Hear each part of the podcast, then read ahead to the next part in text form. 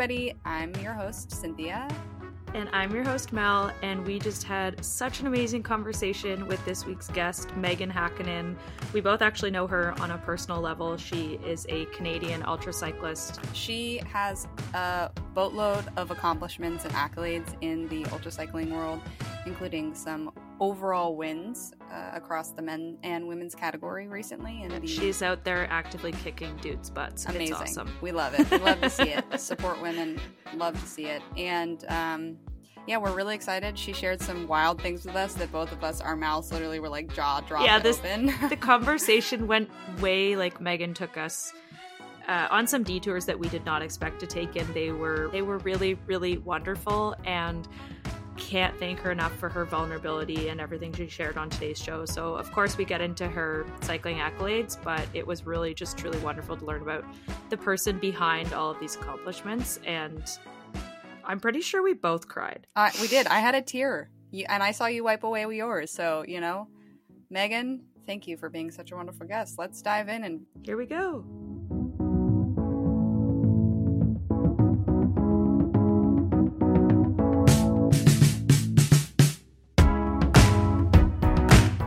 Meaghan. How's it going today? Hi, I'm doing really well. Stoked to be here with you and Cynthia. And oh, Cynthia, happy to, to see you, you too. Yeah, happy to be here with both of you amazing ladies. Uh, Meaghan, where are you calling in from today? I'm in Kelowna, BC. So, um, yeah, I'm at home. I still haven't unpacked from the Silver State 508, but that's okay. Also, congratulations. so, yes. for anybody like Meaghan has also, this is like a very, I guess, big week, big day mm. for you, but the Silver State 508 is a race across America qualifier. Um, That's right. It's a supported race, right? Yeah, a little bit different than what I usually do. Hmm, mm-hmm. Cool. And today is also publication day for your newest memoir or novel. It's a I call it a travel memoir, bike adventure memoir. It's all real. There's no fiction. It's um, it's all my life that you're reading, my um, highs and lows and screw ups and relationships and. and what's the name of this memoir? Yeah, it's called Shifting Gears Coast to Coast on the Trans Am Bike Race. And it's about my very first ultra, the Trans mm. Am, because wow. who signs up for yeah. a 6,800 kilometer ride to, to get started? Wait, wait, wait, wait, wait, wait, wait. 6,800 like 6,800 kilometers. kilometers was your first race. Yeah, it's across the US. And I had a background in bike touring. So I figured okay. like I was good at touring, I would do something long. Mm-hmm. And I never thought of myself as a fast rider. So I kind of figured the longer, the better. That gives me a chance to like, you know, um, catch up to people as they scratch or start mm. to slow down with physical ailments. Um, yeah. It is the longest race I've ever finished, though. So it's oh, kind oh, wow. of funny. What's the distance? Wait, that's of transcontinental. It, it changes from year to year. Average. I think this year uh, around four thousand. Oh, okay, yeah. Wait, yeah. so it is much longer. And it was your first That's one. So that's so impressive. impressive, stupid, delusional. Those are all words that I throw around mm. when describing myself. Mm. Well, yeah, I mean, I get that too. Like people will say, "Oh my gosh, how do you do that?" Like I wish I could do that. I was like, honestly, the physical part is like it's hard, it's difficult, it hurts, but really like you kind of just have to be a bit aloof about like all of the difficult things and like kind of foolish and be like whatever it's fine. Like i'll deal with it if it happens and whatever. Like you can't really in my opinion you can't be like so serious and calculated about it unless maybe you're racing RAAM which we can we can talk about that. We don't need to talk about that.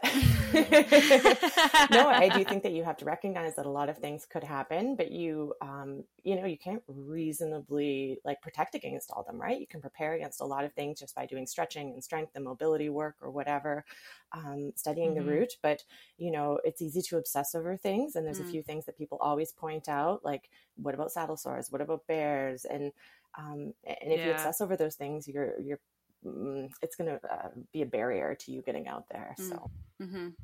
totally.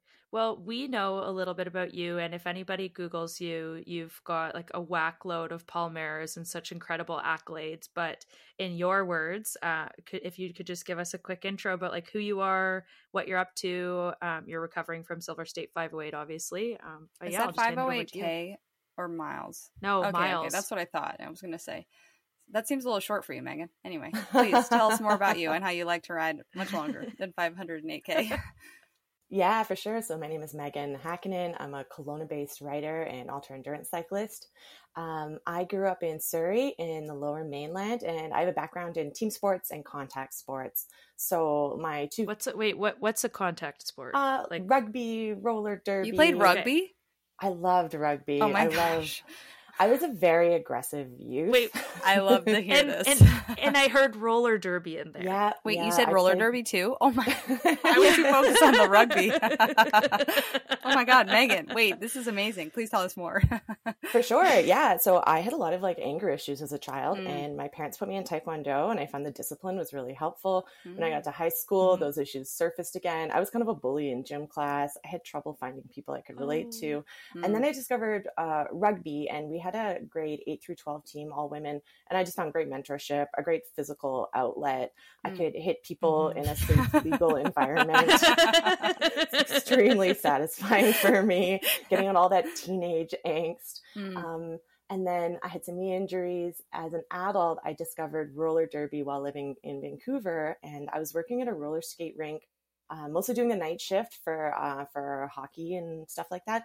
We had a Yeah. weekly public skate, and all these derby girls would come, and they were like Mm. majestic, beautiful unicorns on quad roller skates, and I just like fell in love with them. I had so many girl crushes for the first time in my life, and uh, they practiced there on Saturdays. I think they had the 10 to midnight slot. So I always signed up to be the host when they were practicing just so I Mm. could watch them skate. And I idolized these women for um, like a year or two. And then um, I bought a pair of skates and learned how to skate myself. I would stay Oh at my the rink after hours and ride Mm. around by myself, listening to like Ace of Base and practicing my stops.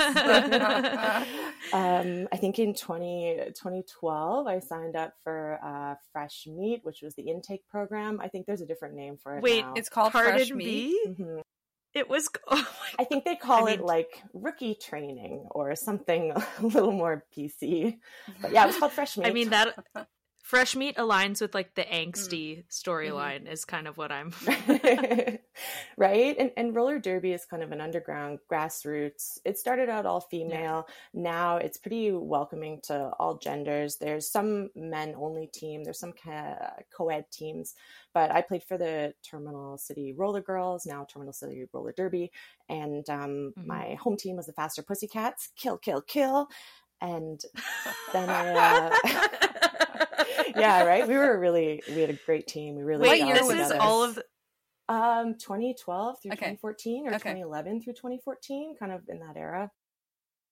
Um, Oh my gosh. yeah, it was great. We had some pretty big, mm, pretty big games. We played in Minoru, Minoru Arena in Richmond, and we played at the New West Curling Rink. I went down to Seattle and played in the um, the big sports center there, like Whoa. downtown. It was crazy. That's Like, literally thousands of people watching women in fishnets like huck each other in a very competitive athletic fashion so it's both like racy and sporty and when people uh, you know when people are like oh i don't know about women's sports maybe they're just not as entertaining i'm like you're wrong on so many You are accounts wrong. and i challenge Go you watch roller derby. Yes, go watch roller derby. It, it was just Oh so my much gosh. fun. Um, I played for the travel team. I got to go places like Richmond, Virginia, and the Kootenays, and we played in like LA and San Diego. It was it was awesome. Um, and then I had a couple knee injuries Mm. and just couldn't handle the thought of re-injuring myself in contact sports after going Mhm. through rehab a few times. So Mm. um, it was really hard to step away from roller derby. My persona was Schwarzenegger, like Schwartz and Schwarzenegger with an M. Oh my gosh. Um, Mhm. So I took on this like ah, hyper masculine, like Austrian accented superhero esque character, Oh and and that's who I became when I was skating, and I was this powerhouse. um, yeah, yeah, it was it was a really fun time in my life. It Mm. taught me a lot about teamwork and training, and I really loved the the skaters that I got to meet because you get really close when you're hitting and grabbing and touching each other all the time. Mhm. that is okay. So then, like, cycling is quite Yeah. the departure from from go from A to from contact sports. So this was what did you say 2014? And we're now 2023. So kind of what was the segue? Obviously, you're injured. How did you get from there to here? Yeah, I first got into cycling in 2009 after I had my first knee injury. I was going to university at Simon Fraser in Burnaby and living in Surrey. It's a really long commute. So I started biking part way to kind of rehab my knee and make my commute more interesting. Um, I fell Mhm. in love with it right away. I had a $50 bike that I bought used and would Mm. lock it to the bus stop and just hop on the bus for the rest of my journey. Um, I was graduating school and I realized its potential for long distance travel and did a couple of overnighters to Vancouver Island with friends. And then my sister and I planned a trip down the Pacific coast. Um, and and after that trip, I was just hooked. I did a few other big trips, like across Canada, um, the Sierra Cascades back into mainland Mexico. Um, and then I kind of put it aside when I got really into roller derby, and I just used it to commute and get around as my my vehicle, basically. Um, after my third ACL tear and my second knee Oh surgery, gosh. I needed to, yeah, I needed to find a competitive outlet and it, Mm. it couldn't be a contact sport Mm. um, because, like I said, I, I just knew I couldn't deal with the devastation of rehabbing my knees again. And Totally. yeah, it, it timed with the move to Saskatchewan to do my Master's of Fine Arts in Creative Writing. Um, so I was moving to a new town. I didn't have a car and I wanted to kind of explore and get outside the city. Um, I had heard about randonneur cycling and didn't really know what it Okay. was and contacted the club and um, a couple of the members met me one-on-one for coffee to tell me what what randonneur cycling is all about and it's basically a non-competitive form of ultra distance cycling where you ride between 200 and 1200 kilometers uh, without Mhm. support between checkpoints or controls in the prairies those Yeah. were usually gas stations or um, motels there's not really much out there Those are like the best kind of. I mean, I didn't think I'd be a gas station or motel girly, and and here we are. So like, that's it awesome. was good training for ultra for me for sure Yeah, yeah, those are staples. So that's kind of how I got into uh, long distance cycling. Like I'd been cycling longer, but I didn't turn competitive until um, kind of some of my other outlets were shot down. And um, I think that you know if I if I decide I'm done with cycling, I will find something else to compete in, whether Mm. it's like weightlifting or bodybuilding or Mhm. like I don't know kayaking. I hear that for sure. yeah, I, there's a lot of outlets avenues. so important in in like just makes it so Yeah. you can feel like you can succeed in other ways in your life also it gives you such a platform for something that's totally separate from your professional life or you know your relationship even though a lot of Mhm. times your relationships are fully centered around whatever it is sport wise that you're doing Yeah. but i hear what you're saying there I completely the other agree. thing I've like kind of come to realize with sports, and I mean, someone out there probably says it more succinctly than me, but sports and being competitive make you feel like anything is possible. You know, like there's always a really good underdog story, or there's always kind of like a sky's the limit place for you in sport. And so it really expands, you know, what you can actually do with your life, whether or not it's just sports or other things. mm-hmm. yeah yeah I okay think so that's so true. and- yeah. oh, Yeah. you got okay you're moved on from from the roller derby you're fully immersed in cycling how did you get into the competitive side like were you you were craving it you were missing it or what was it like was there a friend who was like you should do this race or what was the, the catalyst So when I was living in Saskatchewan, I was um, surrounded by writers, and most of them were smokers and drinkers Mm. and lovely, creative people. Not the kind of people who are going to push you into a Mm. bike race, though. Mhm. Um, in 2016, I started doing the randonneur cycling rides, and that was the same year that Lael Wilcox won the Trans Am bike race, and that was all over the news and put that event on my radar. There weren't as many um, long ultras around, I don't think, and I wasn't really researching them either. Um, but once I uh, saw that she'd won this race, it completely transformed about how I thought about my own limitations and what I could do. I wasn't riding a road bike at the time. I had like kind of a hybrid commuter bike that I was using for touring. But in the fall that year, I bought a road bike and I started training for the Trans Am bike race because I wanted to see how how I could do as a competitor myself. So um, it's it's just amazing how inspiration plays out like that, and I think that's why it's so important that we have a, Mm. a variety of role models of you know Mhm, ethnicities mhm, and ages and genders, so that people can see someone that they directly relate to and use that maybe as a um, a jumping off point for their I own journey and exploration. fully agree i was 100% inspired by that story about Lael a little later in my like a couple years Mhm. after you but it's crazy that one story of one woman doing a bike race can inspire so many other people to do something similar or totally different, but just that platform is really important. Just plants the seed and mm-hmm. you're like, mm-hmm. wait, they can do that? So can like I. I. can go and do my yeah. version of yeah. it. Like what the heck?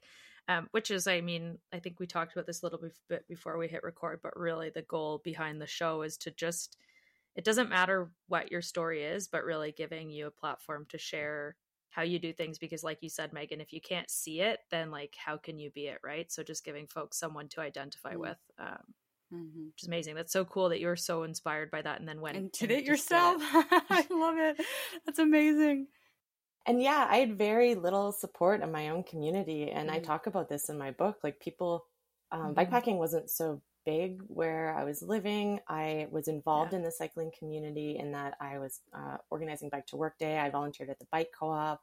I volunteered at the Bike Valet. So, more in the commuting community cycling side of things. Mm-hmm. And I didn't know people who. Um, who did ultra racing and I wasn't interested in doing shorter races. I did a road riding clinic and it was terrifying. Mm-hmm. Like I, I mm. like had never clipped in before except in spin class and I didn't like being close to people there's a lot of anxiety there. So I I just didn't have a lot of local support. Um, the randonneur yeah. cyclists were helpful in teaching me like things like how to ride through the night, things um, mm-hmm. like using you know better lights than what I had on, and always bring extra food and layers and those kind of mm-hmm. key items of preparation and safety, which were really really important for me. But I didn't have people interested in racing that I talked to really. Yeah. And did you do any of the randonneuring? Like, were there randonneuring events in Saskatchewan? Yeah. Or just a club? Uh, mm, there was a club, and we did rides between 200 and 600, so the full brevet mm-hmm. series. The first year I went to um, Manitoba and I did a 1200 called the Swan Lake 1200, and I was so poorly prepared. I literally like put a bike computer on the day before and had to calibrate it. I had my cue cards printed on paper and then one of the randonneurs laminated them for me because they were like if it rains you're going to be in trouble yeah they're going to melt there's no wi-fi out there no cell service um, but I, I made it to the finish and i think some of the other riders like kind of gave me a helping hand and mm. were worried about me frankly and rode with me and I, mm. I had the physical strength but i didn't have the smarts to maybe like ride very safely by myself at mm. that time mm-hmm. yeah fair enough and I'm trying I'm kind of getting lost in the timeline a little bit, but I know your first book was about your ride down the coast with your sister, which was a rather big tour if I understand correctly. Like how how long was that and was that pre-randonneuring? That's right. Yeah. So that was my first big bike tour in 2009 hmm. and uh, I mm-hmm. started mm-hmm. in Terrace, BC and rode out to the coast, noodled around on Haida Gwaii for a bit took the ferry to Port Hardy and went down Vancouver Island. Yeah. I met her in Shawnigan Lake where she was living in a treehouse at an eco village. She's wow. a bit of a hippie. Oh my gosh, that's cool. And also for, I mean, people can't see our faces, but when Meaghan said Haida Gwaii, my jaw dropped. And Cynthia, and for listeners, Haida Gwaii is this insanely gorgeous coastal community up in northern British Columbia. Um, it's quite remote, like it's quite difficult to get to. I mean, Terrace is also northern BC, but anyways, it's people should do a Google search of Haida Gwaii because it's like I would recommend it as like a mm. vacation. Mm. Um, obviously with like meaningful interactions with the local communities, but uh, it's a very very cool place in the world. I have a uh, undergrad in anthropology and archaeology, so I was really mm. keen to learn about the Haida culture, and it's the um, place where the you know the story of Raven and the First Man takes place. So there's a lot of mm. really interesting stuff going on there that just made the trip extra extra meaningful for me, I guess. Also, you have a degree in anthropology. What like you have all these layers: roller derby, rugby, a degree in fine arts, creative writing, and anthropology. So you have so many unique perspectives that you're just bringing to all the things mm. you're doing. That's super cool. I'm like ten years older than you, so I've had a lot of time to get more degrees. yeah, but still, I mean, I love the rabbit holes of just how many different interests you have and also how you bring that towards like the fact that your degree kind of ties into biking and how you see the world and how you're able to interact. I think that is just such an important thing. Like, yes, the bike is a great physical outlet, but it's also a really wonderful way to interact with the world mm-hmm. around us and learn a little bit more about communities and things like mm-hmm. that. Totally, for sure. And I actually started doing an undergrad in science and I didn't I didn't like it. I didn't get it. I wasn't very good at it. Mm. So I took a year off. I traveled, I came back and then I totally um, reevaluated and, and started over again. And I started in, in the arts because I just found it more meaningful to learn about people and culture than math and equations. And mm-hmm. I completely respect like the sciences as as a discipline. It just wasn't for me. And I'm glad that mm-hmm. I was able to shift um, shift that way because I, I, I don't think I'd be very happy or I would have just flunked out and not finished my degree, which is fine also. Um, but I'm glad totally I, fine. I, am just glad I let my passions kind of um, drive my path a bit, mm-hmm. and I think that mm-hmm. has been um, you know something I try and continue doing um, going going forward with life. Mm. Yeah, and what was so this was your first big bike tour with your sister. What was like the most bizarre or wildest story or like biggest learning curve on this trip? Because I mean, everybody has those on their first trip. Yeah, so I think the biggest thing and the most moving thing for me was just how easily we were accepted into other people's lives. Mm. It, it, took a little time, mm.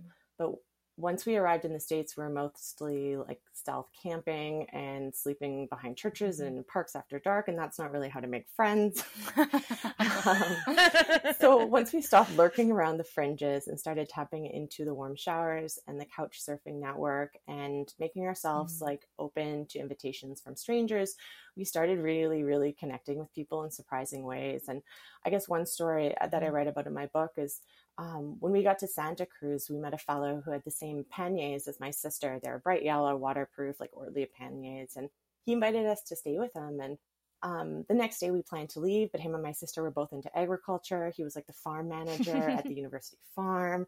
Hmm. So he took us up there, and we discovered through someone else that his brother had just committed suicide the day before. Yeah, oh like really heavy stuff. And Alicia and I were ready to go. We had our stuff on our bikes, and he was staying at the farm. And we talked about it, and we decided this fellow's wife was out of town at a conference, and we just couldn't bear to leave him by himself in this really hard time. And we didn't know him that well. We met him the day before. But we went back to his place. We unlocked the door with the key he showed us, you know, in the the bush, and um, yeah. we started cooking dinner. And you know, he came home, and we there was this moment like, oh gosh, what's he going to say? We've just like come back to his house, and he tossed us a bag of carrots and asked if we could include them in the meal somehow, and started pulling out plates and cutlery. And we had this really lovely quiet evening talking about his travels in Yellowstone and Yosemite and mm. my sister and I's trip and um, when we left the next day, I just remember saying goodbye and, and feeling like we had this like heart to heart connection with someone and we were there when he needed someone and you know his wife was just arriving um, in the airport and he was about to go pick her up so he mm. would have someone to continue this healing process and journey with mm-hmm. but um but but yeah so things like that that you would never anticipate yeah. it's not necessarily yeah, i didn't story. see that going there no not funny but but yeah it's it's life right and so i think getting to witness people's yeah. lives in a very close unexpected way was um was not mm-hmm. something we prepared for and it wasn't it wasn't always good but um yeah. i i don't you know i wouldn't i wouldn't change any of it on our end right mm. like uh, we learned a lot from people and just human nature and things like that so wow yeah. well i think that's like the beautiful part about this particular type of cycling is because when you think about it, really it's a very basic form of riding. You know, you ride, you find somewhere to sleep, and you find some like you find food to eat, and you're just like basic survival skills. Of course, there's other you know things happening around you, but you're very vulnerable when you're in that mm-hmm. state, and so because you're so vulnerable, the connections you form with people happen so much quicker and on such a deeper mm-hmm. level mm-hmm. and you're able to really like actually be that person who who could have been a safe harbor for that gentleman or that person that you had met because you're already in that vulnerable mm-hmm, state yourself mm-hmm. uh, and, and, understanding like the whole kind of spectrum of emotions which yeah that obviously a challenging memory and like experience for you to have but what a beautiful thing to have gone through and experienced and be like that was i'm sure that left quite the mark on you. It did definitely. Yeah yeah i think you you said that really well Oh, I'm having like I teared up. I teared up. I was like, "Whoa! I didn't realize yeah. we were going to go there, but we did." Humans which I think humans. It's a beautiful Mhm. thing. Yeah. Even when you may not know them, sometimes your life just puts you somewhere. Yeah. Mm. Definitely. I mean, I can think of uh, just the number of actually profound life conversations I've had with people during ultras Mhm. because you're both just like turned completely inside out and you really like it's obviously cycling does not replace therapy, but you have quite therapeutic conversations with people because you're going that deep. Mhm. And I'm like, wait, oh my gosh. I can't believe I just talked about that, but I did. And you come out of it feeling like a little bit lighter and a little bit almost wiser. Mm. Kind of the wrong word, but I think having all that open time too, you know, there's no, there's no like, it's not like meeting a friend where you're catching up for coffee where you kind of have to cover like the alphabet in an Mm. hour. Mm. It's open and free range and organic. And I think that's a really um, beautiful, yeah, really beautiful quality. And, and it's so surprising when you don't know someone, the twists and turns that uh, that conversation can take and, and the similarities you might find within them and the connections. It's, um, yeah, you just never know. It's like you do an ultra and you ride with somebody, and then you're like, you're a lifelong friend. You're somebody that when I see you at the next race, or if we meet up in another country somewhere, like I know a lot about you in a in a very short amount of time, and you know, you just have that bond. You know, where the person is like, hey, I met you in this race, and if you ever want to come and stay with me in Switzerland or wherever I live, like, and you say the same thing, it's like, you know, that's it's really special that that bikes can bring people together, but also in a in such a raw form, like in a race or in in a. I'm sure randonneuring is probably like something similar like that. I haven't done anything in that way, but yeah, just bringing people together, and I'm sure your books have a lot of stories like that that you have experienced and um, yeah share those things so you wrote this first book in 2009 and then you wrote your next book and it just came out today 2023 so that's like a pretty big time gap. A lot has happened. You found more of the competitive side of bikes which i want to know more about. I love the competition side of bikes. Um, tell us a little bit more about how that kind of flowed and ebbed and how your book came to be and all of these things. Yeah, for sure. So uh, when I did the Trans Am bike race, it was all new to me. And that's why I ended up writing about it because just like South Away documented my first big bike tour, Mm-hmm. Shifting Gears documents my first ultra. And Mm. I think these 1st are Mhm. sometimes more memorable just Yeah. because you're doing everything for the first time. Mm-hmm. Being in a ditch, using a basket at a grocery store. you know, for me, like wait, you wait, you had never used a basket in a grocery Oh, sorry, store? a gas station, a gas station. Oh, in a gas Oh. station. I was like, Meaghan, we have very different life experiences. Pretty Meaghan sure was like, I use a basket. family size cart actually. no, I actually hate the carts because I often have to bike with stuff, and I Mm. don't want to get too Uh, much. The mm. basket's a good limiter. Okay, but like the baskets when you're resupplying during an ultra, they get so heavy. Like I do wish they had the little mini carts so that you could like and Is that's that something me you have in lazy. Canada? We definitely don't have mini carts No. at gas stations in the US. No, no, no, we Okay, don't. okay. But this is like if anybody who owns a gas station and I, I'm not I'm not for big oil, but like the resupply element of it. If anybody has like a little mini mart and they have need to boost business and there's an ultra race going by, get us the little cart. Just one cart. like one of those little kid carts that's on the ground. you know, just little like Yeah, like the little your le- foot. like um yeah, the the cars. Oh, oh my gosh, the, basket on electronic them. ones. Yes. Yeah, that's what we need. Okay, so anyways, Back continue, to sorry, continue full circle. um, yeah, I guess after the Trans Am, I was really looking for another uh, race to do. And um, my friend Matthias, who I met during the Trans Am, suggested we sign up for the North Cape Tarifa because once you do a 6,800 kilometer race, obviously you want to do something bigger. Hmm. And this was 7,300 from North Cape, Norway to the tip of Tarifa, Spain. So I uh, started training more. I got an indoor trainer. Um, I didn't have any ventilation, so it was really hard to ride it. I just broken up with my boyfriend and lived in a windowless like basement suite. It was like a oh my hovel, so it was a very Oh. difficult place to train. Yikes. Yeah. Um, and the winters in Saskatoon are quite harsh. So once a week, I went to the track. It's not a cycling track; it's an indoor running track where they let us ride around in circles for two hours with Hmm. the that's pretty cool that they let you ride. Yes, it was really fun. Mm. You had to be careful for pedal strikes on the corner, and they Oh, had a yikes. 35k an hour cap because, like, Oh, yeah, right. for safety. yeah. There was quite a few injuries that have taken place there over the years. Um, Yikes. But yeah, I trained through the winter. Uh, flew to um, Germany to meet Matthias. Uh, we flew to the Norway, spent a week touring in the beautiful Lofoten Islands in northern Norway, and they're just like these crazy majestic fjords and red fishing huts Mhm. and fish drying everywhere, and Mm. very beautiful, expensive and cold, but incredible scenery. Mm. Um, we got to the start of the race and um, it was midnight so it was a cool time to roll out on Mm, summer mhm. solstice and we yeah we raced i guess half of it to bregenz austria about 4000 Mm-hmm. kn and then scratched more due to his ailments than mine but Mm. we both had to scratch because i was such a shoddy navigator and so insecure being in europe by myself that i could Yeah. not continue alone Mm. and, and he, yeah he really encouraged me to stick with it and keep going and i i couldn't imagine riding solo so Mm. we um I just took it down a couple notches and toured through the Alps. And we spent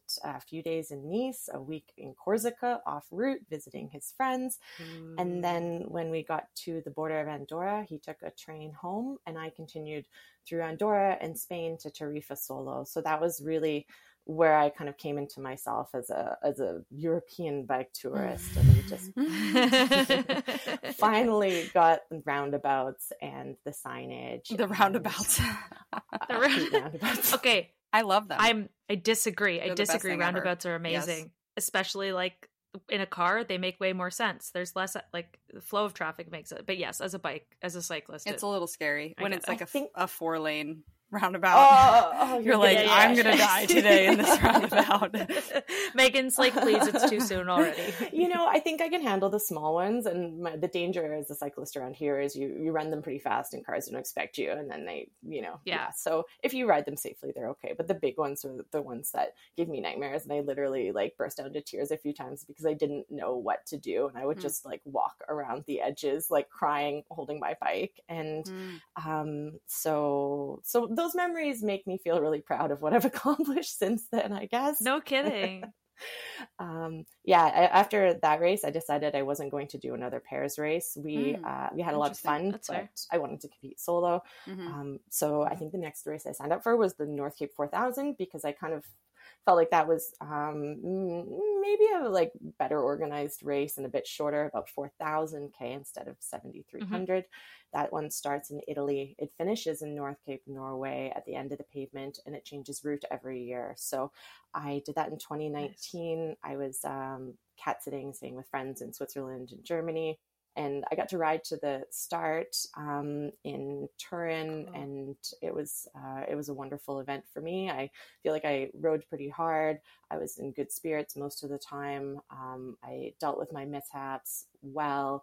I stealth camped um, confidently. Hmm. There's a ferry ride, um, so you get kind of this very long built-in break. I think I got on the ferry at nine, and I got off at like like 6 p.m. or something, and I Whoa. Yeah, I got a room and I slept the entire time. And Nice. Wait, these ferries have rooms. That's kind of it's kind of so it's like a cruise ship I don't style know. ferry. It's like yeah, there's some rooms that you can book underneath, and I was willing to pay the extra to get that quality sleep for the day, Mhm. right? So it Yeah. had that kind of natural reset point about halfway through the race, which I think was it was huge for me.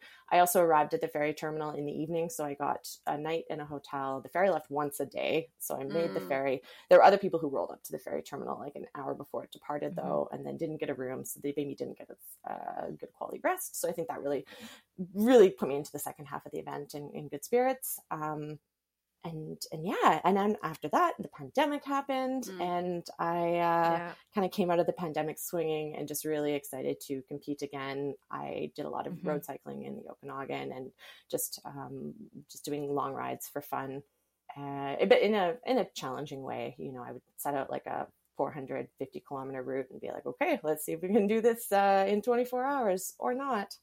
So those kinds of things kept me going. So cool. And so at this point in time, up until 2020, and I think I read on your blog, you were until 2021, really, you were primarily doing road events. That's right. Yeah. Um, I got my road bike and I didn't really realize there was another way to ride a bike until recently. um, besides mountain biking, which I had no interest in. Like I said, I've already screwed up my Yeah. knees, Mm. so I didn't really want to get into another high risk activity. Um, in 2019 uh, to 2021, I worked as a care attendant, mostly for a fellow with a spinal cord injury. And the reason Oh, I was wow. hired was because I was a cyclist and he wanted to uh, hire someone who could help him do adaptive cycling. Mm. Wow. So, yeah, I was not hired because I'm a good caregiver. I was hired because I'm a biker. And I mean, I think I'm decent. Like, I listen and I care and I cook okay food. Yeah. But uh, he really wanted people to ride with, and a lot of his attendants were folks that just didn't didn't want to be out in nature. They wanted to be kind of you know at home providing care to someone.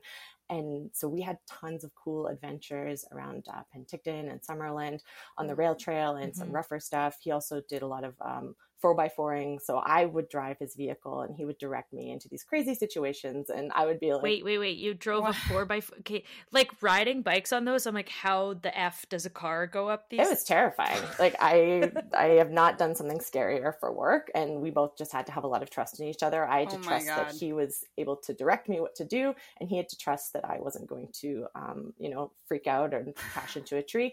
And he was transferred into the passenger seat of the vehicle, so if something happened, I would have to go and get help. So I carried my spot with us. But um, there was a few situations where I had to like build up little platforms and dig us out of the snow or back up for Oh like gosh. literally two kilometers. Meaghan, you Yeah. have a wild life story. I know this isn't what people think of when they think of like caregiving, right? Um, he's a, he's a really cool guy. Or like when we think of Meaghan Hackinen, we look at your list of accomplishments and we're like, we know you're a badass. We know you're super fast. We know that you are like incre- incredibly determined and can do whatever you set your mind to. But these are the layers that I'm like, this is. I don't think I could do more than I could have wanted. I don't think I could do said four wheeling, and I, I just, I'd be like, I'm out. But I'm, I'm so impressed, Meaghan. That is so cool. Oh. and be a caregiver. Yeah, like all it's in the not like you're just it, you're not just this person's driver. You Mm. are also caring for like they are in your Mm. care, and you are, I would say, pretty essential to their Mm-hmm. well being. Wow. it was challenging sometimes um, but you know i think the fact that this uh, this person believed in me um, and Yeah. i wanted um, i wanted to be able to take him out into the wilderness because this Mm. is where he was happiest was out Mhm. on his um, Yeah. adaptive bike or out in you know his uh, off-road vehicle and we would go and have these cool little day trip like picnics at forest um, Wow. rec sites in the interior uh, we did a lot of camping um, for like 36 hour kind of camping trips. We'd leave early in the morning, come back the next afternoon, set up camp, go fishing. I always hoped that we wouldn't catch a fish because I didn't want to kill one, but sometimes it happened. oh my gosh. Wow. Um, Wild. and he eventually moved to um, Ontario to live closer to his family, um, and I helped him Mhm. move there. And after that, I was uh, unemployed um, just before the BC Epic, so it was really good timing uh, because I could put a lot into training for that race and the preparations.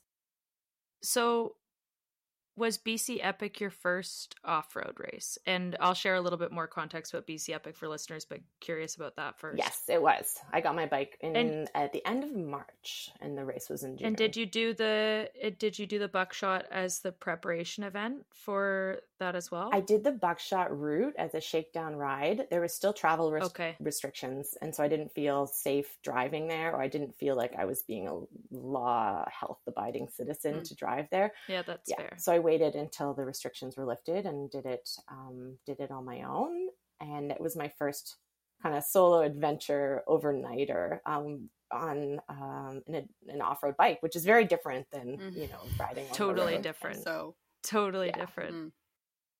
So for listeners, the BC Epic is a thousand kilometer race that starts in Merritt, British Columbia, up in Canada, um, which is kind of like a desert environment, if you will, on like the border of the Okanagan, and then it goes from Merritt all the way to Fernie in the Canadian Rockies, which is just on the border of British Columbia and Alberta. So it follows a series of, I would say, like 90 90 plus percent off road on rail trail for the first kind of chunk of it. And then you get into some more gnarlier single track stuff um, as you get closer to the Rockies. And there is one, there's a ferry crossing, and then there's a gigantic mountain pass right after the ferry crossing. Um, which I can't imagine that climb would feel very good on your legs after sitting on the ferry for an hour.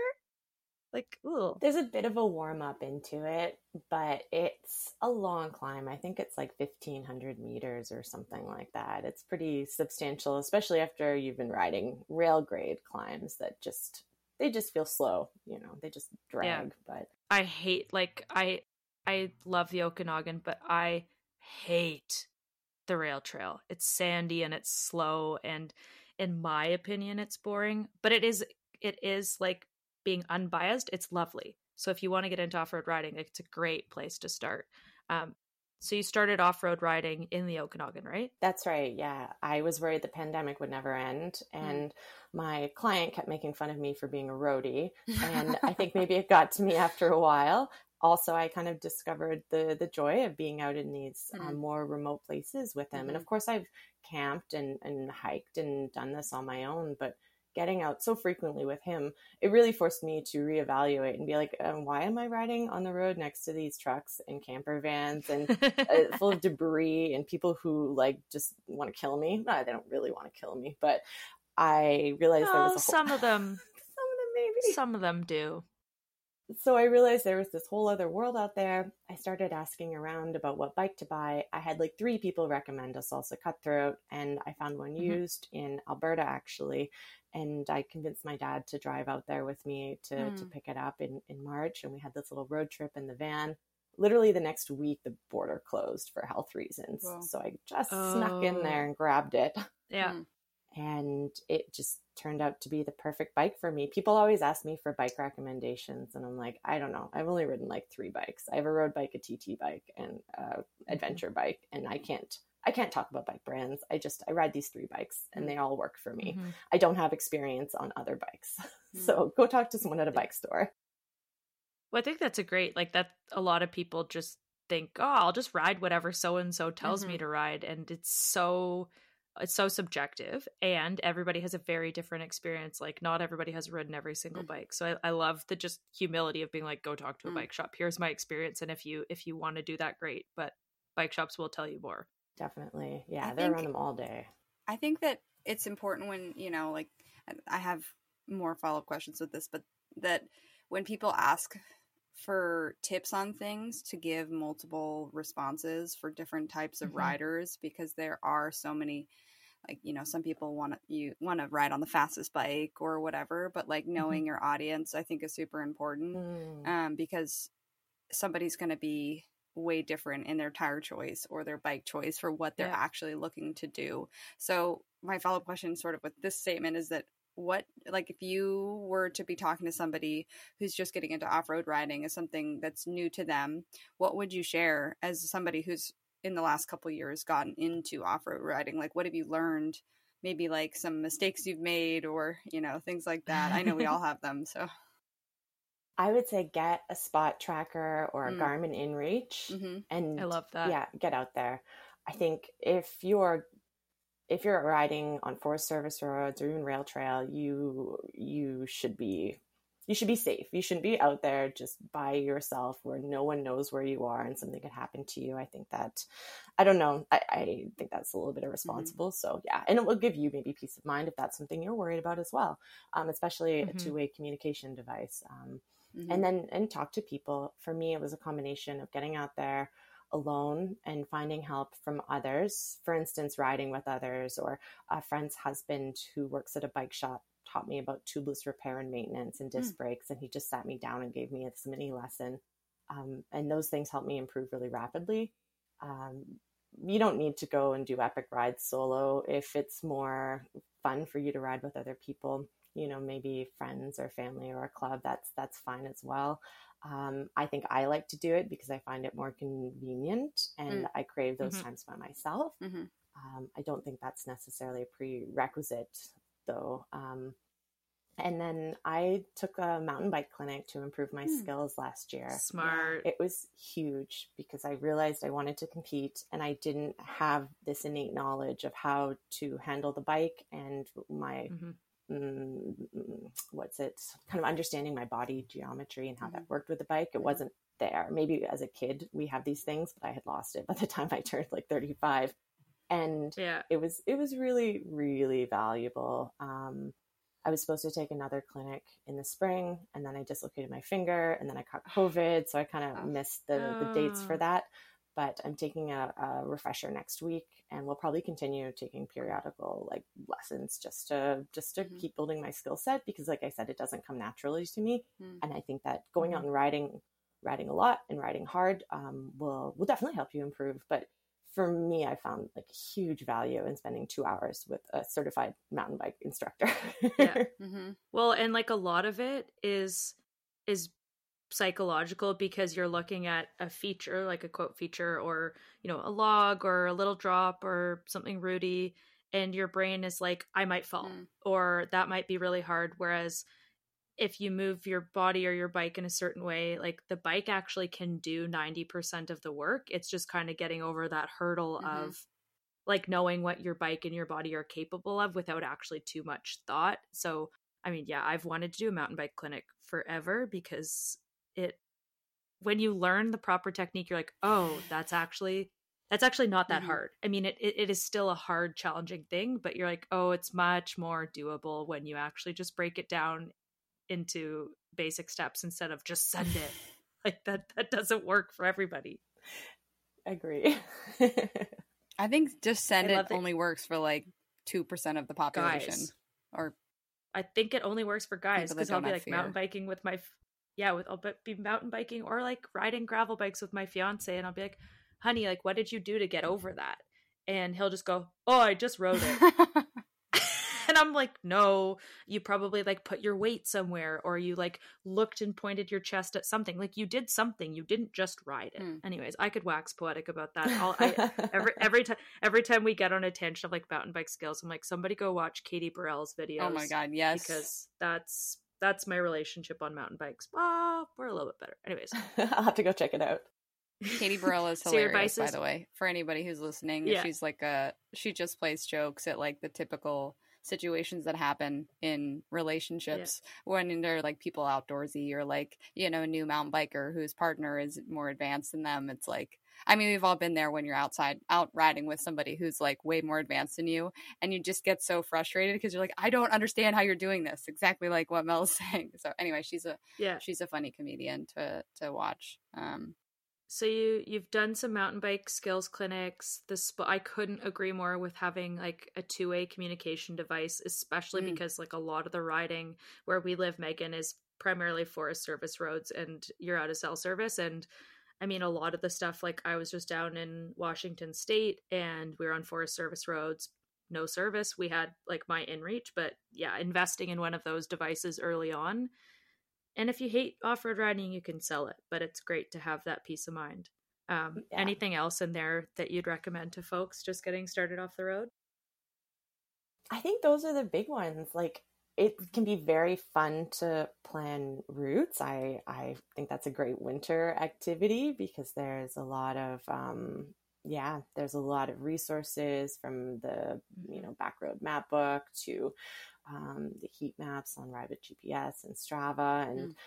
so you know that might be another avenue for you to explore but there's also a lot of documented routes on bikepacking.com and other kind of regional Mhm. websites and blogs um, so there's definitely no shortage of places to go and um, to me that's one of the huge joys is being able to link Yeah. up interesting routes on and off pavement that you wouldn't expect um, i guess another thing i would say is um, try not to um, try not to get overly caught up in your expectations for yourself Hmm. because on the road Yeah. it's very predictable like you know you know you're going to do this many kilometers an hour for um, whatever distance and if there's a hill climb sure you'll slow down a bit but off road like i did a ride yesterday and i thought i rode really hard and i rode like 19k an hour for like five hours and i uh, i had a longer ride planned um, distance wise and i just realized i wasn't going to get down from the plateau um, while the sun was up and i wanted to descend in daylight because it's beautiful and not too cold Yeah.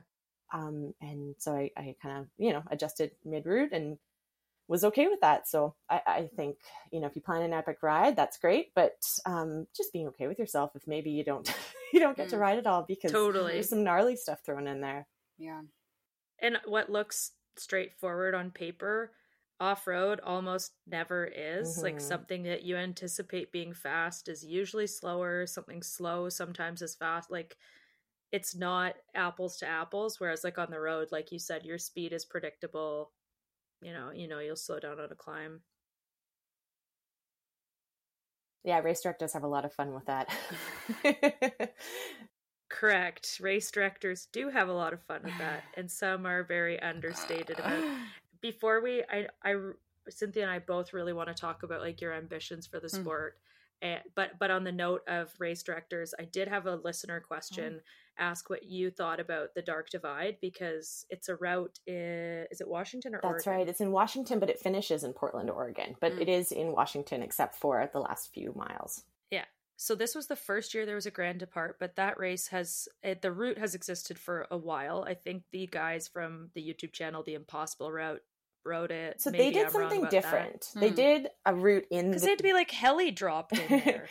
yeah. So the Dark Divide um, area is called the Dark Divide motorless area, and so you can't really get a vehicle in there. Mm. And I think the Oh, timing was interesting because I'd never heard about it before, but that YouTube video came out around the time this route came out. So I know the Dark Divide Okay. route that it's run by Evergreen Gravel, and it's existed for a, a little while for sure. It's um 330 miles, which I think is about 520 kilometers. Mhm. I can't quite convert it, but it goes through the Cascade region in Washington, starting in Olympia, which is an easy jumping off point. You can take a train there and finishes in Yeah. Portland, which again, it's a nice hub to finish in. But it Hmm. is it is gritty and rugged and remote. Um, and I would actually compare it to a lot of the ultras we have in BC, like the Hmm. Lost Elephant or the AR 700.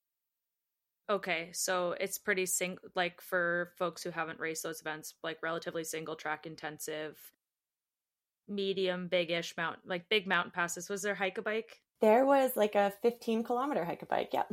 There was a, Oh, sweet. Hmm. yeah. So there's a ridgeline trail called Juniper Ridge that connects these two kind of valleys. And um, you can ride some of it, but you can't ride all of it. And I think if you were Mhm. on an unloaded full suspension mountain bike, you could ride most of it. But on like a Okay. bikepacking rig without um, suspension, it was uh, it was more challenging. And I, you know, I was competitive. I wanted to race it. I wanted to set a new women's FKT. Jan Heine had just You were neck and neck.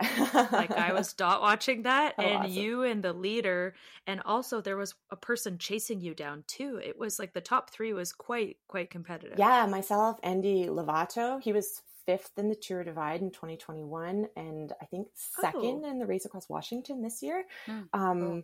And then the third place rider in that event, I placed second, was Becca Book, and she's a gravel Hmm. racer from Seattle. She Yeah. came up and placed uh, fourth in the buckshot, and Hmm. then third in the Dark Divide. So she's really up and coming and, and quite strong.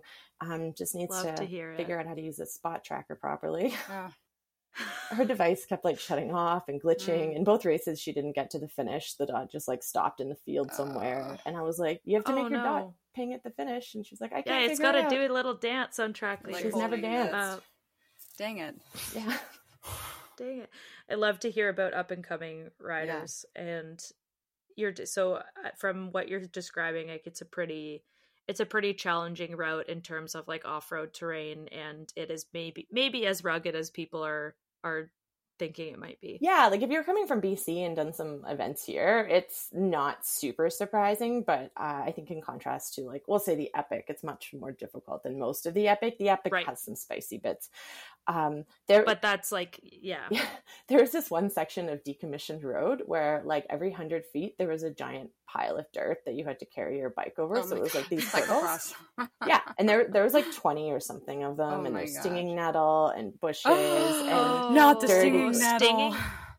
yeah, No. yeah, and it was just like, when will these things end? And I was joking that Jan Heine, who had just set the FKT, had his like, you know, magazine posse from Bicycling Quarterly come in and make these giant piles of dirt because they were kind of new to like mess up anyone going for a new FKT. Um, but yeah, so there's that. There's some terrain that you know is hike a bike. Um, there's not a lot of single track. It's mostly trail. There's a Yeah. couple of um, roads that are out of commission that basically have turned to trail. It's rideable trail, but it's quite slow going to get through. It's pretty wild. You know, you can see bears and deer and uh, lots of PCT through hikers in Oh. areas, which was kind of Cool. neat. Yeah, they're little tents in the woods. Mm. Um, there's very little resupply. So Mm. Mhm. my first resupply was, I think, um, like maybe 170 kilometers in, Ooh, and yeah. then there was Carrying nothing of food. else until the Whoa. finish. So a lot of Yeah. Which like you you could carry all that food, but I think resupply at least for me is so important because oftentimes when you're racing hard, you don't actually want to eat the food that you have, and so just getting something new is a good kind of mental spark even though you probably have lots of food. I'm like fuck it, it's all awful. I don't want it. Just get me something new.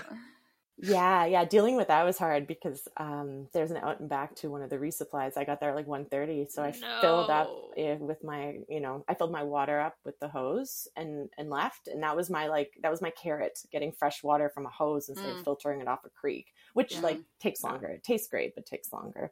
So yeah, I, I would I would definitely say Dark Divide is for someone who's got a little bit more experience or maybe you have better bike handling skills and you you Mm. know accept that it's just going to be a challenge um, Mm. A lot of people took a few days to to race it. The event director was really good about offering early registration to underrepresented folks women non-binary cool. bipoc and reserving spots for them in the event. And he was also really good about saying like yeah this is a grand depart it's a race but it's also a ride. Like you do it as fast as you want to do it. So there's no Mm. shame in finishing later which i think is quite cool. I think the event started on thursday so most people are wrapped up by sunday so you can go Mm. back to the the work week um you know maybe not feeling fresh but you wrapped up your race um so I do think it's accessible in, in, in many ways, Mhm. um, but uh, I, I think it's also important to know your limits and know where you are going to have to walk because you can't handle this kind of terrain. And Yeah. um, I pre-rode the course with my partner James over like five days the week before, so I kind of had those spots sketched out in my Mm. head. So I Mhm. was quick Yeah, to jump off the bike and just push it and not waste time or like berate myself. Um, Mhm. yeah, and I think uh, other years there's been more snow and water crossings. It was quite dry this year, so there was Hmm. only a couple water crossings. That's but nice. previously, I there's been. water I, crossings. I'm Me not too. a fan. I'm a roadie princess when it comes to them. I'm just like, oh my god, why did someone build a bridge? so when you see our like promo for the episode, I'm taking that specific quotes. It was too good. Ah, please do. oh my gosh i feel like i mean we really wanted to chat about tcr um but i think like we could talk infinitely with you so i i almost want to save tcr for like another episode one day but selfishly and i think this is just something that's really important to cynthia and i is like one like what are are you what are your goals with the sport and like are you hoping to turn it into i mean i would say it's sort of a, from an outsider looking in it's sort of a career for you because you're an author you've uh, you i think i heard on my back 40 you also work for a small nonprofit and you race a lot like way more than i think most people if it was just a hobby and so i'm curious like what are what are your aspirations and yeah what kind of go ahead Yeah, um, cycling is a huge passion of mine, a big part of my life. It is something that I use as material for my writing, Mhm. um, but I don't know how to transition it to a career. I just don't understand how to make that leap. Um, I don't know how someone would make money on a bicycle unless you're a courier.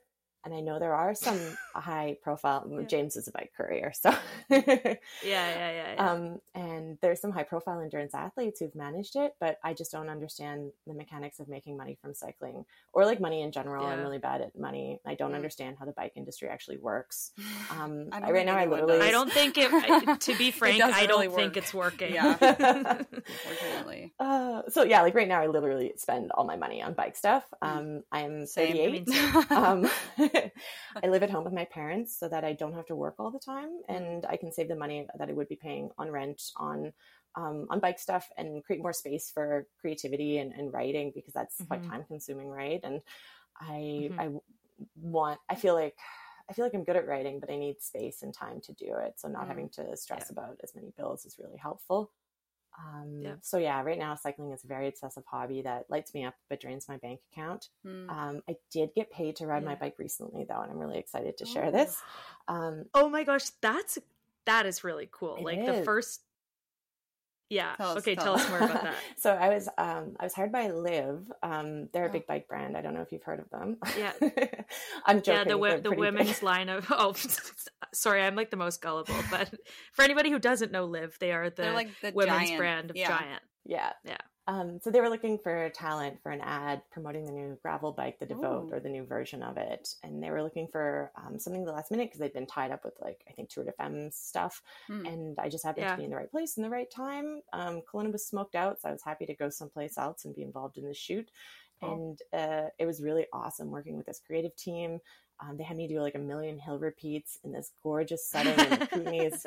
I thought it was going to be easy, but it was literally like, we want you to look like you're working. So I was just like sprinting again and again and again, Mm. which was fun. I liked Mhm. it, but my Mhm. legs were killing me after.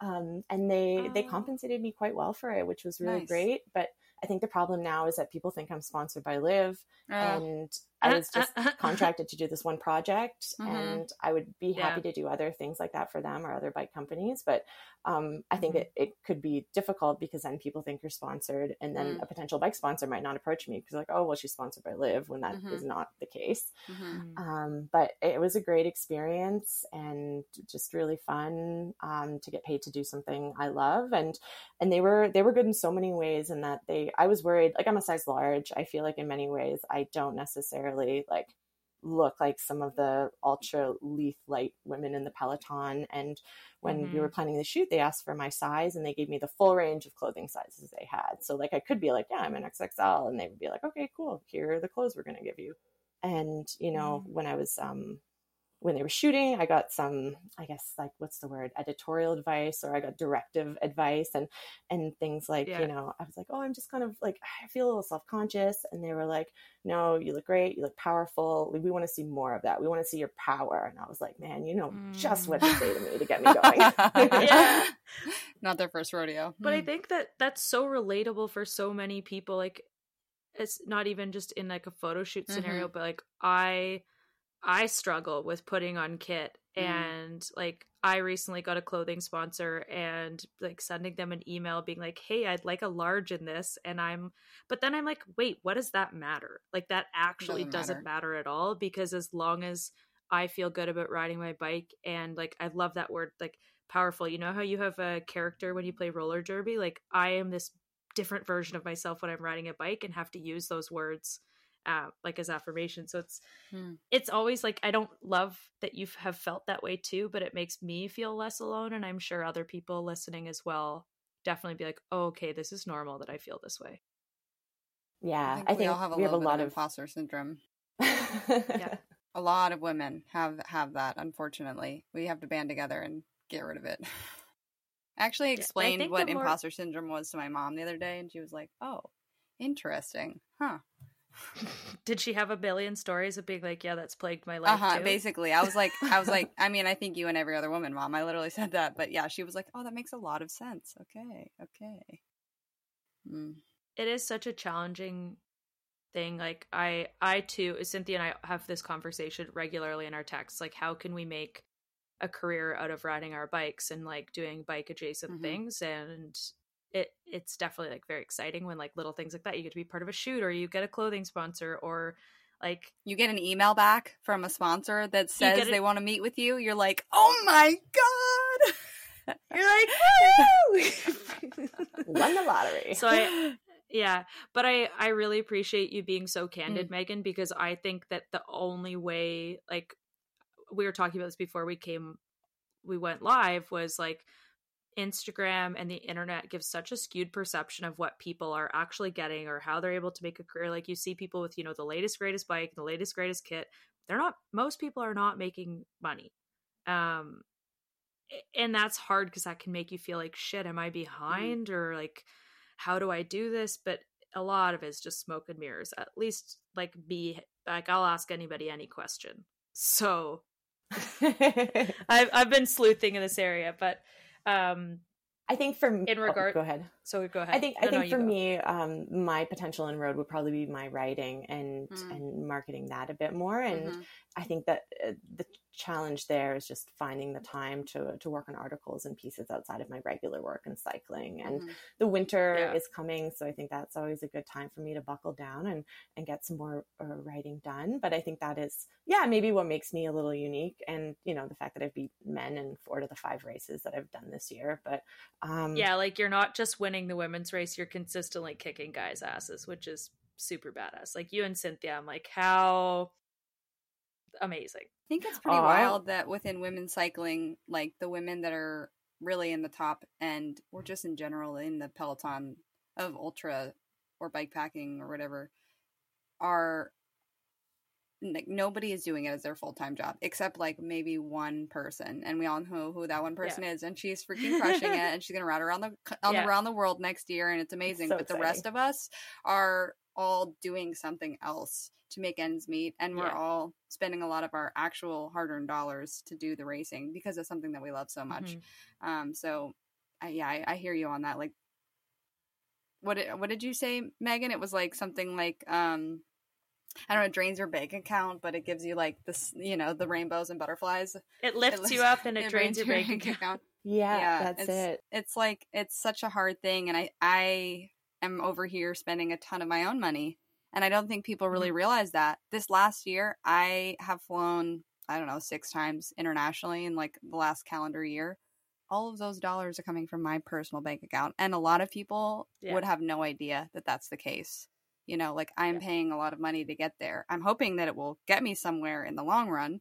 And that seems like an investment to me that's worth it. And mm-hmm. I know that probably the same feels for, for both of you. Like, whether it's going to get you far in terms of like exposure or maybe dollars down the way but like it's all an investment mm-hmm. in, in yourself and also in the sport as well um so yeah i i, I hear like having to to to yeah. pay your way basically uh it's challenging but it's so worth it yeah. I think another thing that makes it tricky too is like um, you know self-supported ultra cycling is it's not it's not like a sanctioned event mm. really mm. in the eyes of mm-hmm. a lot of people or mm-hmm. it isn't at all in many cases. Mm-hmm.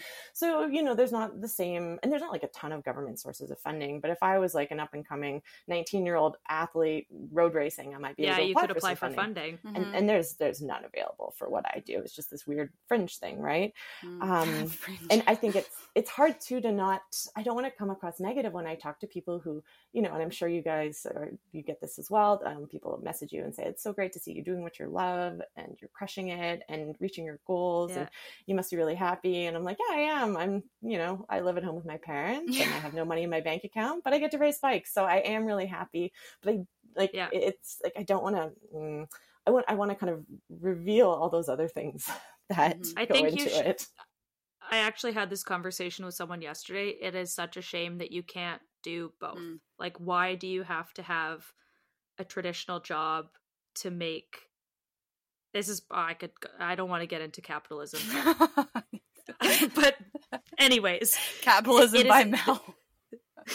the whole the whole the whole point of that conversation was it's a shame you can't do both mm. right like why can't you do the thing that you love and that lights you up and like you are most definitely giving back to your community and the world with your writing meaghan and you would not be able to do that without your mm. cycling mm. like you need the cycling to do that i mean maybe maybe you uh, sorry i shouldn't like put you into a whole maybe you write the next great american novel i don't know that um but i think by by having these conversations i think we will I'm optimistic we will get closer to, you know, moving the needle less away from like, you must work nine to five and make all this money. I don't know. Someone's going to cancel me for that belief whatever.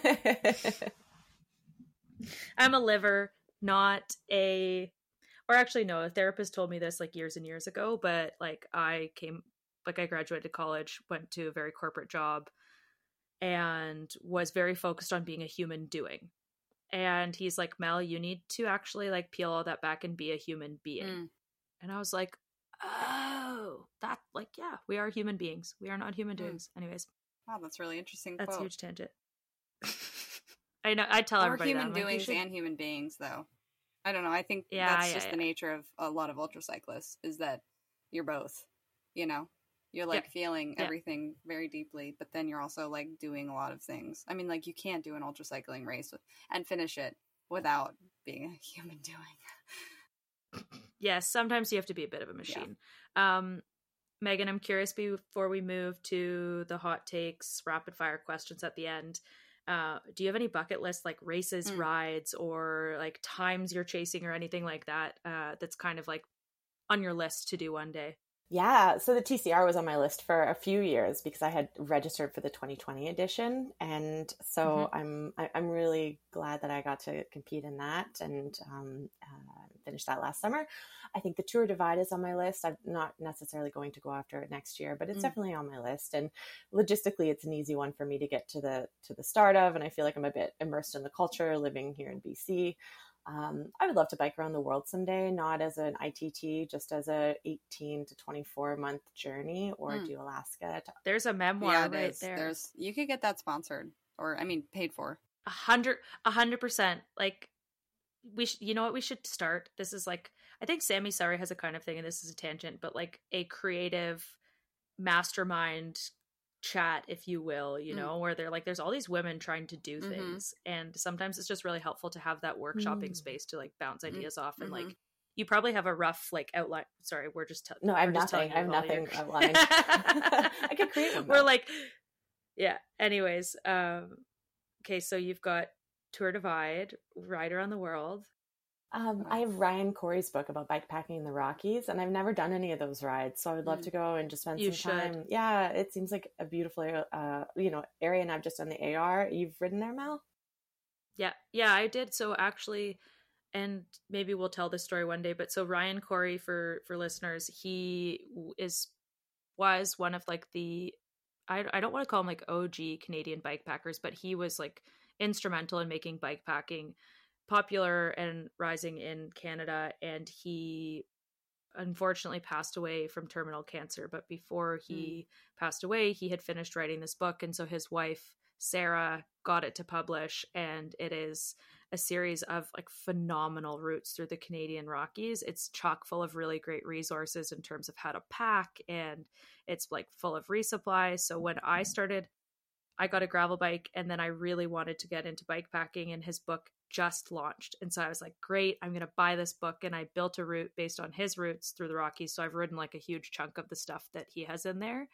Uh, I will say for anybody, like if you build routes off of that, there is a there is hike a mm. bike, and it is sometimes like questionable, but it's but it's good questionable. Like that's the healthy kind of tension of off road riding. So I would say definitely ride those routes because they're awesome.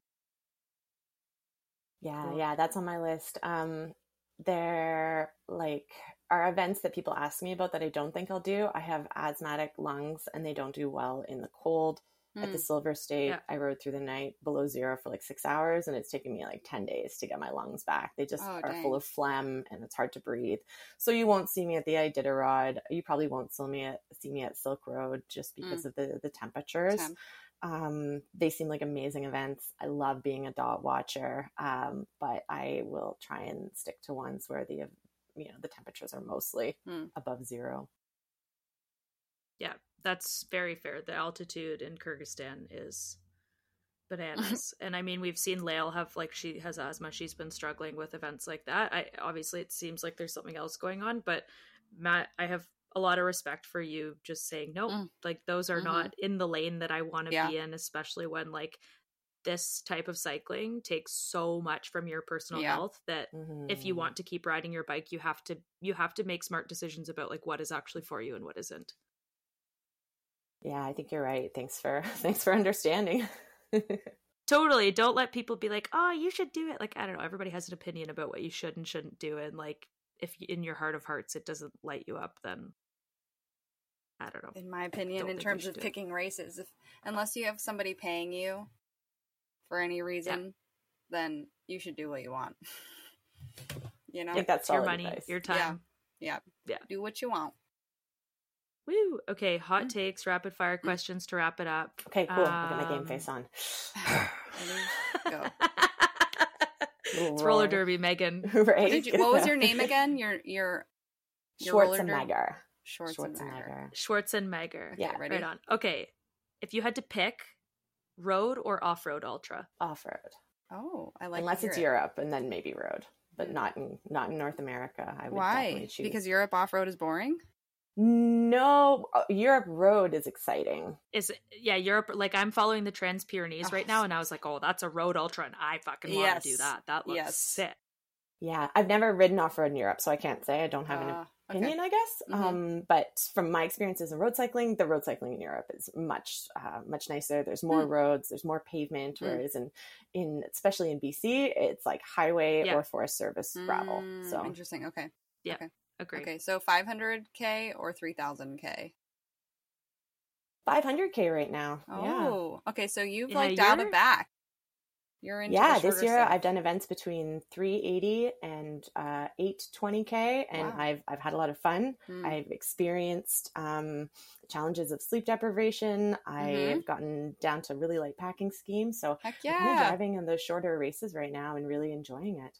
I love the shorter races. I feel you. They're so fun. They're so intense, you know? It's like just like what you said. You have to go so hard. It hurts really bad. Uh, but yeah, you're crushing it. That's very, very cool to see. I love it. Yeah, and also in in case anybody everyone one should go follow Meaghan Yes, after please. this Thank because you. she you're yeah, one, supporting women, you can follow them, then give them your money. Yeah, buy my book. Uh, Buy her book. Yes, yeah, we'll, buy- we'll link to the, buy Meaghan's the books. book in the show notes for sure. Um, but go follow Meaghan because she does awesome event recaps. And I was I read the Silver State one the other day, and you came, s- you won the entire event, right? You the only people that beat you was a A four man What- team. A four man team.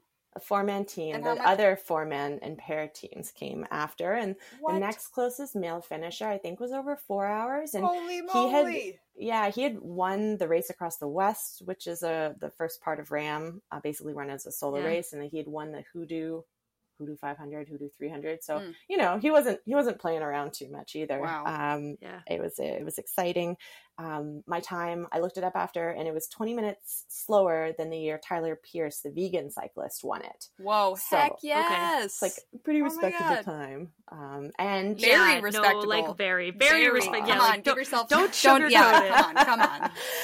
um, people come on the show so we can like boost Yeah. them. Like we'll be your hype Mhm, women. we're here so for don't don't sugarcoat Cool. it. Well, I'll say one more thing about the 508 is that I broke the women's course record. It's a 40 plus year long event. yeah. And the women's course record was held by Leah Goldstein, who was the overall winner Whoa. of RAAM in 2021. So she's kind of a legend. And she's supposed yeah. to get this race. She was injured, so I didn't get to compete against her, but I got to compete Damn. against her record. So Is this an off road or a road? it's road. It's road. Okay, okay. road and so it's um it's in nevada from reno to eureka uh, Ah. 508 miles out and back and there's sections that are big climbs and then there's flat fast sections so i had a road and a tt bike and my support crew swaps them back and forth so it is different than other Ah, events in this interesting. support vehicle Mhm. um but um but yeah it was it was i'm glad that i did it a lot more logistics a lot Mm. more money a lot more Mm. Yeah. everything working with this Mm. team but i was happy how it panned out But you crushed it, so worth it. Yeah, you were so great. Okay, next. This is like you. You have too many interesting things about you, Meaghan. So we could literally spend all day do this. Uh, bivy or sleeping bag when racing, or no sleep kit at all. bivy Just a bivy. Oh, the e bivy, right? Mm, I've been using the SOL, and I think it's mm, for shorter events. It's like for safety, right? Like you want to mhm, be able yeah. to protect yourself from the elements, and a sleeping bag can't do that. No. If it starts pouring rain, like Yeah. at least you can just hide in your bivy and be this bright orange little like I don't know creamsicle in the woods. Um, Until you're laying in a puddle of water, like I recently was, and I was like, "Yeah, this isn't working anymore." yeah, there, there's definitely a limit. But yeah, I think if you're going to carry one safety item, you know, for hiking or backcountry Mhm. activities, I would say the the SOL bivy. Um, I prefer a sleeping bag; it's much nicer. Yeah. Mm. But I've managed events like the TCR. It was quite warm, and I took the bivy and a puffy jacket, and I was I was fine. So um, Mhm. yeah, so I would I would say bivy. So, uh, would a bivy? This probably wouldn't. If you were deciding on three luxury items that you were going to bring with you on an adventure, it doesn't have to be a race. Quote luxury Quote items. Oh, I bring a pillow. So pillow. like, they, Oh. Are you saying that to make fun of me, Meaghan? Yes. Okay, so for context, Meaghan and I were on a panel, and I was like, everyone's like, "What do you bring?" And I said, "I bring a pillow," and Meaghan just goes, "No." like basically like looked at me like I had five heads, which valid, like valid. We have very, but but I was like, there's no fucking way that a pillow is your choice. You're making fun of I me. I was like, I download a podcast. That's my lecture item. A download. no, I really try not to bring luxury items. I really Mm, just try and mm. bring like what I need Essentials. for That's fair. safety and yeah. um and and that's it and if i'm if i'm touring i'll bring a book or something but then it just gets banged up i rather bring an Mm. electronic book anyways Mm. yeah, you you did tell me you bring an e like an e reader Yeah. when you're bike packing. Mm. that's true Interesting. yeah Uh, Cool. That's and that's fair. I do that when I'm bike packing as well. Um, okay, last question, which is kind of me just reading a quote from your biggest fan ever, Meaghan, and I have to read it because it's so funny. okay let's hear it. Um, when I posted to my Instagram story, uh, Mike Coulter, who is a gentleman from BC, wants to know how you are immune to death heat temperatures. And his quote, he says, Seriously, her performance in 40 plus degrees at the buckshot this year still blows my mind. Piles of grown humans were reduced to tears, cowering in creeks and in the shadows, and she looked like she was heading to the post office. Um i love this guy. He's great. He was the second place finisher and i passed him at the gas station in ashcroft and uh i walked in to get some food. Ashcroft was maybe like i don't know 180k into a 380k race so about halfway. Um, I walked in to get some resupply and I saw him waiting for his food at Tim Hortons and we fist bumped.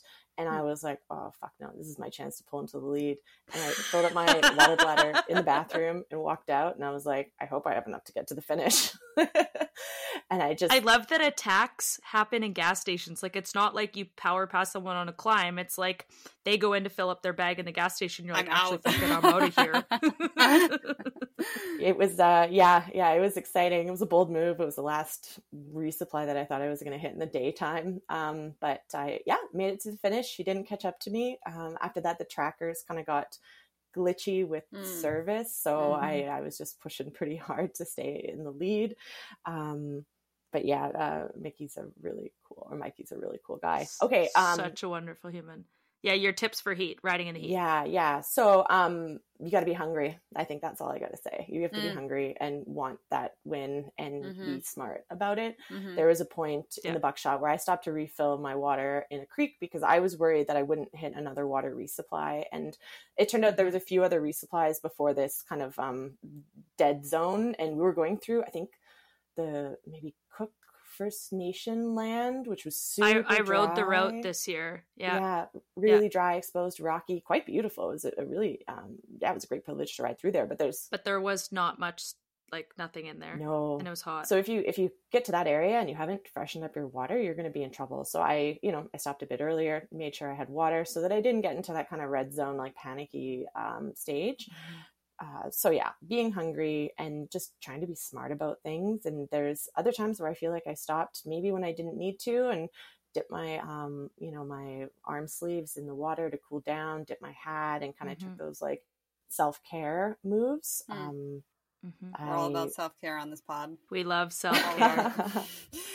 but uh, I'm sure Cynthia has some trips, trips, some tips from Badlands too, because that one's notoriously hot, isn't it? you know, it wasn't that hot. Well, it was a little hot this year, but uh, I just pretend it's not hot. I know that sounds ridiculous, but I guess if you're, like you said, if you're hungry for it, um, Yeah. I ride slower when I find shade. so if there's like shade, Yeah. I'm going like two miles an hour, but just enough to not fall Yeah. over, uh, as long as possible, and then back in the sun again. Um, Well, this this year at the AR, Meaghan, it went up to 45 oh degrees gosh. on uh, I, I guess it was the third day for me, and I was stopped in Elkford, and this forest fire that had been going for about a month had actually jumped the road, and so the road that I was supposed to go up was closed, and it was so hot, like I was so warm that I kept yawning, and yawning is apparently a way for your body to cool itself Oh. down. So when you get when you're starting to overheat, Hmm. you may find yourself really, really like Hmm. tired and yawning, Hmm. and. I was at the gas station in Elkford and I didn't know if I was going to like cuz sometimes when you're riding beside a river like the road goes up and down and you end up actually like really far up a cliff instead of close to the bottom of the creek. Yeah. The guy at the gas station was watering the sidewalk and I walked up to him and I'm like, "Can you hose Oh me my down?" and he's like, "What?"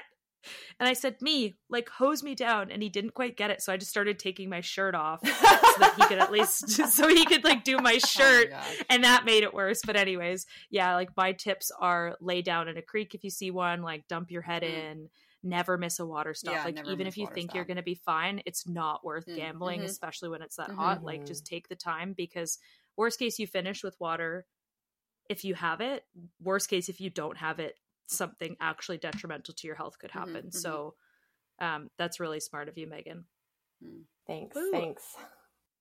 Well, this has been an absolute Yes. delight. Um, your book, Shifting Gears, just came out today, so we'll link it in the show notes as well as your first book. And actually, before we go, listeners were curious have you thought about doing audiobooks? Like recording your books as audio? So it's actually my biggest failure. It was Oh. a pandemic project and it just proved to be too much for me, not Mm. because like the technical challenges are great and it's a big project, but I Mhm. had a hard time finding my voice and I had this crisis of identity and it, I, it was sometimes too high pitched, Oh. it wasn't Mm. consistent. And so, Yeah. you know, I, I it's hard enough with the tech side of things and then you're just wondering like who am i Oh, and so I had Yeah. to stop and back off. Also, like I mentioned, I live at home with my parents, so I was recording in their walk-in closet, so they have to be out of the house, and um, they're away quite a bit, but they have to be out of town with the dog, otherwise I have to be dog mom. And it's Yeah. on my to-do list. They're going to Honduras in November, so we'll see if that's kind of a chance where I can. No, I can't because I'm taking care of the dog. Yeah, I don't know. I would like to. well, I love audiobooks. I think it's a great Mhm. way to consume information and literature. especially while you're Um, doing an ultra. Totally. Yeah. I've listened to Yeah. so many great audiobooks while I'm on big rides and just I feel like I connect with the author while I'm out there and I think it's a great way to deliver nonfiction specifically. Mm. Uh, but it's it's something that I yeah, I'm working on it maybe Okay. one day. yeah, and you you you could always get someone else to read it, but I think It's your it's your voice, story, so yeah. it's it's best from you. And I I would say take your time with it because it's yours, Mm-hmm. Yeah. right? And was just curious. For sure. Oh. Maybe if I could get a grant to hire like a coach or something like that to kind of help me get through it and cool. um, I'll start researching grants for you. Yeah. I Oh, will. thanks, Mel. That's wonderful. Rock star over Mel's here. the biggest hype woman out there, literally.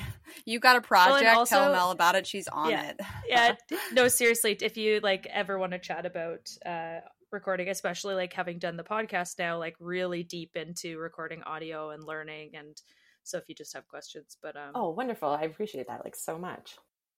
Yeah you're most welcome and if anybody has listened to this and wants to sponsor meaghan you should Yes, do it. please. um that's that yeah because that is the way to push women's sports forward is like actually actually Showing up. supporting folks with Mhm. dollars um well meaghan this has been such Thank a you. delight we didn't even get through like I know, everything we- we wanted to cover We'll but revisit this, this is long enough Yeah. for and perfect because now people will be hooked and Wanna they'll want to have you back on the Mhm. show Awesome. Leave them on Yeah. a cliffhanger ending. What Yes, happened on the. TCR? Come back and find out.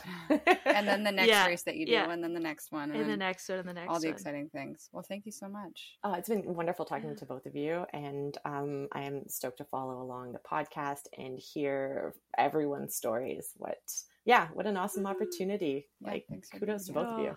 Thanks. thanks meaghan